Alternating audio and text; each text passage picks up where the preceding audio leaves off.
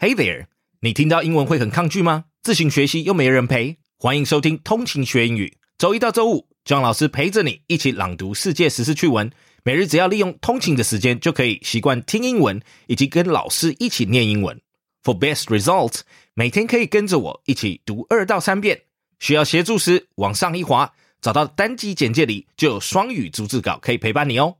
Are you ready? Let's get started.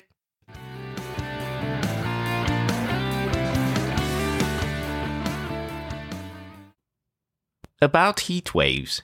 Heat wave killed marine wildlife en masse. An early estimate points to a huge die off along the Pacific coast, and scientists say rivers farther inland are warming to levels that could be lethal for some kinds of salmon. Dead mussels and clams coated rocks in the Pacific Northwest, their shells gaping open as if they'd been boiled. Sea stars were baked to death. Sockeye salmon swam sluggishly in an overheated Washington River, prompting wildlife officials to truck them to cooler areas.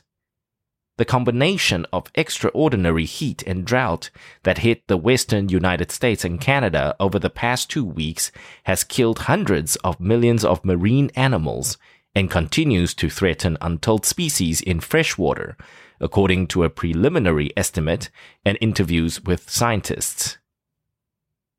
Next article. Arctic heatwave could break records. Temperatures at North Pole could be up to 20 degrees higher than average this Christmas Eve. Temperatures are forecast to peak on Christmas Eve around the North Pole at near freezing. Climate scientists say these unseasonably warm weather patterns in the Arctic region are directly linked to man made climate change. Temperatures throughout November and December were 5 degrees Celsius higher than average.